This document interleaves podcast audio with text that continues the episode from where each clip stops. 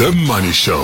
The markets. Petrol's going up, diesel's going up. More on that later on. But Arthur Karas, portfolio manager at Macro Solutions at the Old Mutual Investment Group, is with us this evening. And Arthur, I mean, we, we performed well today. The end of July, the JSE looks like it's in fine shape. The currency is 5% better off than it was at the end of June. It's been a pretty good month. Yes, it has. Um, it's been a it's been a good month. So we've seen some some improvements in the currency, and um, and, a, and a couple of the shares that had weak start to the year have have recovered quite nicely. Um, as people have decided they're pushing them down too far. So all in all, a good month. And so, as we look now at the Chinese PMI number, which was out today, it was a little bit on the light side, and that sort of that cough has caused uh, sort of another market influenza around the world, if you like, uh, and our currency's taken an almighty walloping. I, I don't know if you've got a, a longer term view on the currency right now, but it was doing so nicely. We're up 5% against the dollar this month, as I said. But uh, are we at a position where a little bit of weakness is due, or do we keep getting the lucky breaks on the currency? I think I'd be wary of trying to read too much into into daily moves in in any um, in any market. I think that you've you've got uh, always in, in, any securities market you've got a, a large number of, of, of, of investors or participants, and those people have all got different objectives. So somebody's trying to hedge the currency because they're exporting. Somebody's trying to hedge it from the other side because they're importing. Other people are speculating on the currency itself um, so I'll be a little bit wary of trying to, to read too much into daily moves.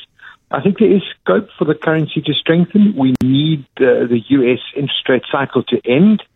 Um, once they once their hiking cycle ends, then we start to move into a, a, different world, as it were, and that'll that'll show it'll it'll continue to open up that that gap between our interest rates and theirs, and give people some confidence that uh, that South African assets are attractive. Yeah, well, two uh, very interesting companies today with updates. One Telkom, one MTN. Telkom was up, MTN was down.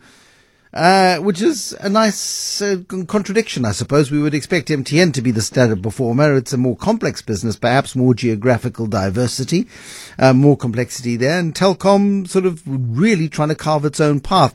Otherwise, face the wrath of shareholders who may eventually decide to sell it off.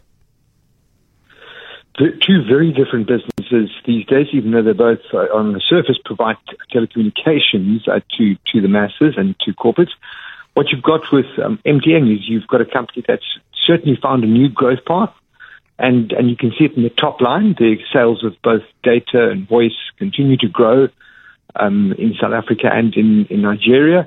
The challenge there is that the, the single biggest uh, geographic profit producer, being Nigeria, has liberalized its currency in one very aggressive move, and that's seen a, a large fall in the value of the naira. Now that's that's not had an impact on this quarter yet. That's going to have an impact going forward. But quite importantly, they pay for their tower rentals, so the cell phone tower rentals in dollars in a, in a, in a lagging manner. So this is going to have an impact on their costs going forward. It's not evident in the current set of results. So investors are looking forward and saying you're going to have a lot more costs in, in, in Naira terms to balance against this um, fall in, in, in the value of the Naira and that's going to hit you in the in going forward. So there's, uh, if you if you like, a disconnect between what you're seeing at the, at the, at the sales line, where people are still consuming their services, but at the bottom line, you've got a problem.